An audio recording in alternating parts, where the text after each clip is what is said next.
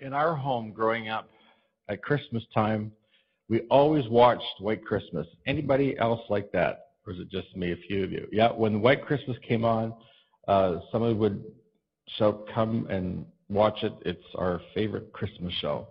And we would sit there and, of course, um, fell in love with it. Uh, as a child, you don't really maybe understand the full, uh, the full story. You don't maybe get it all. But the songs and the, and the fun and the, and the jokes, just wonderful, wonderful. Now here's the thing. That song, White Christmas, after which the movie is named, uh, it rose to number one position and became the best selling song of all time. They estimate, Google says, 100 million copies of that song were sold, making it the number one song of all time. The closest song that comes to it is Elton John's Candle in the Wind, which I think sold 30,000, 30 million copies. But this hit the 100 million copy mark. Unbelievable. Now, what on earth would create such a, an interest and what makes it so popular? When you consider that it only has eight lines, uh, you got to wonder, wow, what, what, what happened in the hearts of people that they would love that so much? Well, that's a question that many have asked, and uh, music critic Stephen Holden says this. He says that the, that the, the reason that the song is so popular is that it evokes primal, this is what he says, primal nostalgia, a pure childlike longing for roots, for home and childhood, a fresh start. Richard Corliss notes that the World War II song connected with the GIs in their first winter away from home to them, it voiced the ache of separation and the wistfulness for the innocence of youth. Poet Carl Sandburg said about the song White Christmas, way down under this hit of his, Irving Berlin catches us where we love peace. The fact of the matter is, is that all of us long for better days. All of us long for those days of innocence and, and purity. We long for that time when things were, were better, carefree, problem free. Does anybody remember those days? Goes back to your childhood when mom and or dad still took care of things and you just lived out a blissful existence. Those are the days of peace and joy, contentment. Those are the days that we refer to as the good old days. There's a longing for that. The question is this what has happened to us? When did we become cynical? When did we become cold and lose our enthusiasm for life? When did we lose our, our peace and become fearful and worriers? When did that happen? When did we allow darkness to enter our hearts? When did we lose the joy and the contentment and lose our innocence? Jesus uh, understood the condition of the human heart better than anyone. Jesus understood the condition of, of the hearts of those he preached to better than anyone. He knew that the longing of every heart was a longing for purity, a longing for peace, a longing for restored innocence. And God answers this question in Isaiah chapter 1, verse 18. And let's take a look at this, and maybe if you could read it with me. God says, Come now let us settle this, says the Lord. Though your sins are like scarlet, I will make them as white as snow. Though they are red like crimson, I will make them as white as wool. Innocence lost. And it's something that absolutely every person here today has experienced. And I want to talk about that for a moment. Here's the thing because of the intense and happy memories that surround our Christmases as children, these are our absolute best memories. There is no time in the course of the calendar year that we remember the, mo- the best and look forward to the most, at least as children, than Christmas. Christmas is the time of great happiness. And the thing is this, is that Christmas is, is at once, for many people, the happiest time of the year, and at the same time, it is the most depressing time of the year. We know why it's the happiest time of the year because it brings back memories of our childhood when we were innocent, when we were happy, when we really believed that in a home that had no chimney, that Santa would still come down and come out the, the stove. Okay, let's not confuse innocence with stupid. but there is something something very exciting about those days. I think back to my childhood, preparation for for Christmas Day, Christmas Eve. Mom would have us get out socks and hang them up, and uh, the stockings that we hung up. My sister's here; she'll remember this. Was my dad's old work socks.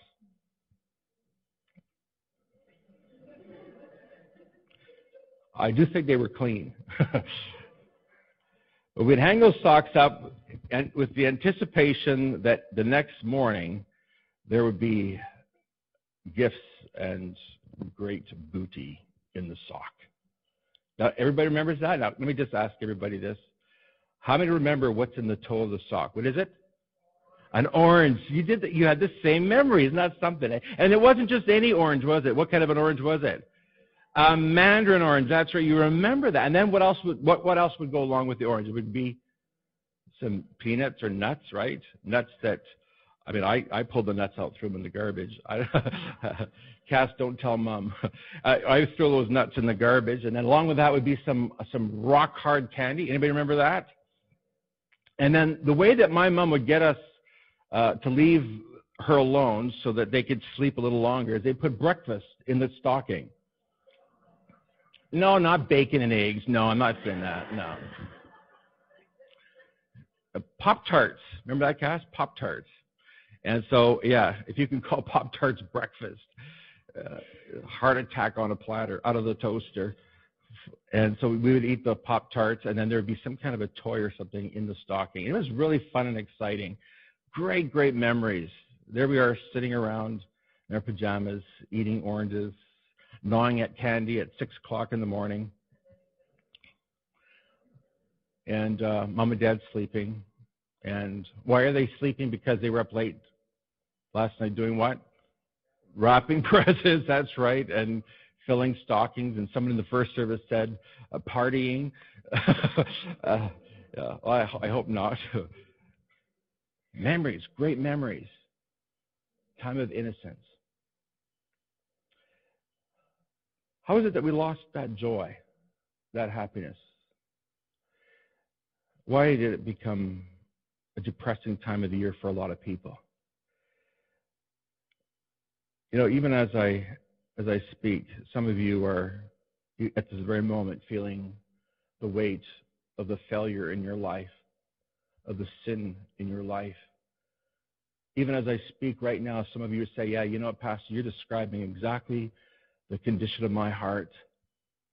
I do feel like I've lost my innocence. I do feel like there's a cloud over me. I, I, I'm having a hard time getting excited about all this Christmas stuff. Maybe you're maybe you're Scrooge. maybe you're here this morning and you're the one that says, bah, humbug. You see the Christmas lights and it's just an irritation and an aggravation to you. Because you know that right now in your life, you're not where you need to be. You know that right now in your life, your heart is far from God. And you know right now that the way you've been living has not been pleasing to Jesus. And you feel guilty, you feel shame. Well, can I just tell you something this morning? And because I, I know some of you are thinking, Ben, Pastor, I did not come here this morning to feel condemned or judged. Well, guess what? I'm, I'm not going to do that to you this morning. And guess what else? God doesn't either. God loves you, and He cares about you. And so He says this in verse 18 Come. Come now, let us settle this. Come, let's talk together. Come, come to me. Get the, get the picture in your, in your mind, in your heart, of a loving father who cares for his wayward children. Come, let's talk together. Let's find resolution. Let's, let's solve this problem of innocence lost. Let's bring light back to your heart once again. Come, let us settle this, says the Lord. Though your sins are like scarlet, though they're red like crimson. Now I want you to get the picture here of a heart that's truly stained.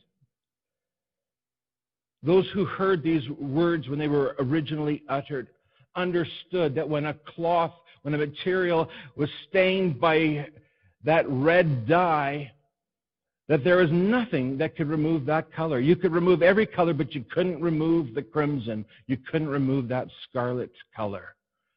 It was there forever. It was indelible. The listeners, those who heard these words originally, understood that when God was speaking about a heart that was full of sin, sins that are like scarlet, like crimson, they understood that their heart needed to be cleansed. They understood what the writer was saying. Scarlet, crimson. There's only one way that scarlet, a scarlet heart could be made white, and that would be by a miracle. Because no one had any idea how to turn fabric white again after it had been turned scarlet. Now, I want to just, the Spirit of God, just speak to your heart today because some of you sitting here today will say, Pastor, do you know what? Uh, you know, what you have to say might be good for those who have done little sins, but you don't know the sin that I've committed. You don't know the sin in my heart. Interestingly, and I just found this out as I was preparing my message, and that is that in the in the Hebrew, it says double dipped in scarlet. So we're not talking just about the average run of the mill stain of the heart, average run of the mill sin. We're talking about real bad stuff. And God says, though your heart be double dipped in scarlet, though your, though your sin is dark and seemingly there forever, God says, I can help.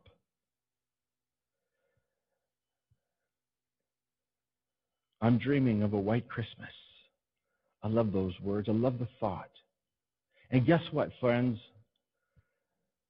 If that's the dream of your heart, to get your heart right on track and to get your heart cleansed and be made white, then you've come to the right place because I've got some good news for you today. God can do that. God can reverse the condition of your heart. I came across a poem called Innocence, Innocence Lost.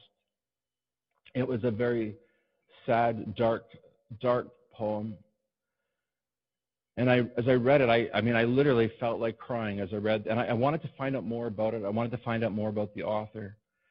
And so here's what I discovered. This poem called Innocence Lost by Jody says this. She says, I was sexually abused when I was 11 and I'm now in my 30s and still have not healed from this pain. My life has been one addiction after another. For once in my life, I'm going to face my past so I can move on. I realize today that there are sick people out there, and I can't keep punishing myself for something I am not responsible for. Writing poetry helps me to get my thoughts out of my head and to express myself in a way that I would normally not. Thanks for letting me share. And here's how her poem goes. I'm going to read it to you because I know that there's some here today that will, will really be able to identify with this. And Jody says this. Here's her poem. It begins like this Serpents slip into the night, hoping you won't put up a fight. Tempted to do the unthinkable crime, wanting to fill their lonely mind. In the darkness, they invade your space, unable to notice your tear streaked face. Nights are filled with silence and pain, wanting to hurt them just the same. A frightened child you've come to hold, a secret that's afraid to be told. What's your thoughts that make this sane? I wish you could feel all my pain. Pay attention, you might not see the hurt you've caused inside of me. Trembling in fear, don't make a sound. Go to your place alone, you have found. Stand up and fight, don't be afraid. Your silence inside will only turn to shame. Lies that were told to hide the truth, only to destroy your innocence of youth. Do you pretend to live the lie or shut the door to the pain inside? Bound by chains from the past, the key there for you to grasp. I give you my word to forgive, if only you could feel the guilt I live. When you read a poem like that, you think and feel the utter despair, the utter emptiness and loneliness that this poor soul feels. And you ask yourself the question is there any hope for Jody? Is there any way out? Is there any hope of healing? Is there any way that innocence can be found again? What if I could tell you this morning that in spite of all your failings, your addictions, your weaknesses, your sins, that you could be free of guilt and free of the shame, that you could actually have your innocence restored. What would you think of that? If I could tell you, if I could tell Jody, Jody, what happened to you in your childhood, God can wash it, wipe it clean, and make give you a brand new heart. What would you think of that? Wouldn't you call that good news? My friends, listen to me this morning. This is what the gospel is all about. This is what Christianity is all about. This is what Christmas is all about. Jesus came to this earth as a little baby in innocence, he came to restore to you and me the innocence that we knew as children. This is the gospel. This is the message that we preach. This is what God wants for you. He wants to give you a white Christmas. He wants to cleanse your heart. He wants to give you hope again. He wants to remove the guilt and the shame. God says, though your sins are like scarlet, say it with me, I will make them as white as snow. Though they are red like crimson, what? I will make them as white as wool. Now, the imagery here is beautiful. Snow. Pure, white, clean covers up the dirt, the filth, the mud, the squalor. A blanket of snow can make everything look fresh and clean and new. For three or four years at my house, we had no grass. Does anybody know what that's like to live in a home surrounded by mud? Ask my wife about it. Three years of no grass. And when my brother's dog comes over to stay with us for a weekend,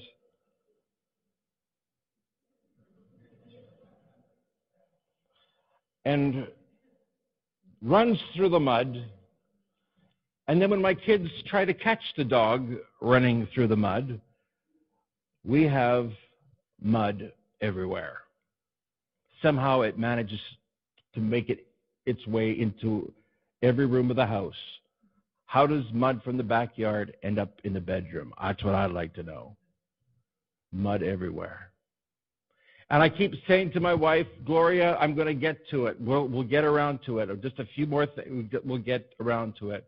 And Gloria very patiently, very patiently says, All right, but please make it soon. And then the first snow falls, and I breathe a sigh of relief. And now my yard looks like everybody else's yard. And no one would know that under that white snow is mud. Here's the neat thing, folks. Is that God doesn't just come into our life and cover up the mud, blanket the mud with snow so that nobody can tell what's really going on under that blanket of snow. God does more than that. God comes into our hearts, into our lives, and He washes away the mud altogether. He gives you a brand new heart. Come. The Father says, Come. Don't delay. God does not, is not standing in the wings ready to club you because you got it wrong once again. But as a loving father who truly loves his children, he says, Come to me. Come and we'll settle this. Come with your, with your crimson heart, with, your, with all your sin. Come to me, and I'll make things better. Does it sound too good to be true? Anybody ever hear of King David? The man that God called a man after his own heart? Who gets that kind of a designation? Who gets that kind of a title? Who gets that kind of a description? David's called a man after God's own heart. And yet it's this David who one day, while out on the terrace of his house, sees a woman bathing. Ah, we're not going to we're not going to pin the blame on anybody, but we do know this. Is that something very sinful and wicked happened? David saw this woman. David desired her and had her brought to him.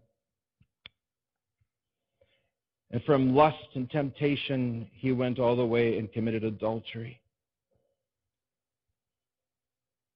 David, the author of most of the Psalms. David, the author of a good portion of the Old Testament. The man after God's own heart has now committed adultery. Bathsheba comes to him and says, David, I'm pregnant. What's David the man after God's own heart going to do now?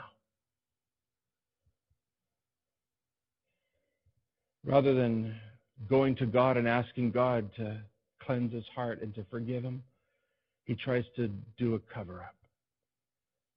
And he sends for Bathsheba's husband,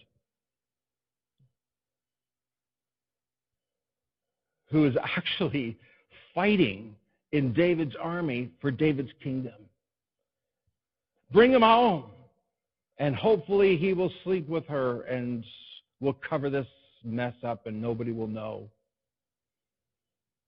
The only thing is, is that Bathsheba's husband was a man of integrity and he refused to sleep with his wife because he felt it was unfair that he should have that pleasure while his brothers in arms didn't.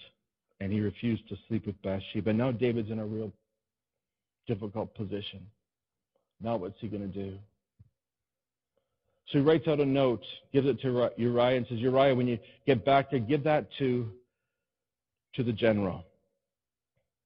What this poor man doesn't know is that in that note that he's carrying in his own hand to give to the general are orders to put him on the front lines of battle so that he would most assuredly die in battle. Uriah goes away, does as he's told, and yes, indeed, he does die. And David thinks that he's solved the problem. He thinks he's dealt with his, his immorality, his adultery, and nobody will know. How many know today that although nobody else knows what's going on in your heart, God does? God does. It wasn't long before David's sin has been revealed. Now, let me ask you the question Should we forgive David? Should David be forgiven? Does he deserve to be forgiven? And of course, the answer is no. He doesn't deserve forgiveness. He does not deserve to be forgiven, and he does not deserve the title of man after God's own heart. But before you get too up high on your high horse, the fact of the matter is, is that nobody here today deserves forgiveness. Do you understand that today? Nobody here today deserves to have their sins washed away. Nobody here today deserves what God has for you, for all who by faith would receive it. I'm telling you today, my friends, that the good news of the gospel is that Jesus can wash your hearts clean as though you'd never sinned. Here's what I know from my Bible. 2 Corinthians 5:21 For our God made Christ who never sinned to be the offering for our sins so that we could be made right with God through Christ. You see, it takes more than me just having you come here and me pray for you, wave my magic wand, and your heart's clean. It takes far more than that. You know what it takes? It takes Jesus Christ to go to the cross and pay the penalty for the sin that you have committed. Jesus, who is innocent without sin, went to the cross for you and for me. Now, listen to me this morning. God wants to do something special for you right now. And in a few moments, I'm going to invite you to come here so I can pray with you. But I can tell you this that that innocence that you lost, you can find it this morning. You can, by faith, receive what Jesus did for you at the cross. And you can say, Jesus, thank you for taking upon yourself the punishment that I deserve. And I'm going to tell you that in that moment that you do that, the weight of your sin will be lifted from your heart. And that white Christmas that you've been dreaming about can come true today. Jesus can wash your heart clean. D.L. Moody, when he took that step, asking Jesus into his heart, you know what he said? he says, I went outdoors and fell in love with everything. I never loved the bright sun as much as I did that day. And when I heard the birds sing, I fell in love with the birds. Everything was different. Innocence has been restored. And that can be yours today. Your heart can be made white as snow, white as wool. All you have to do is say, Jesus, please do that work. Jesus, please wash my heart clean. Would you stand with me, please? I'm going to ask the band to come.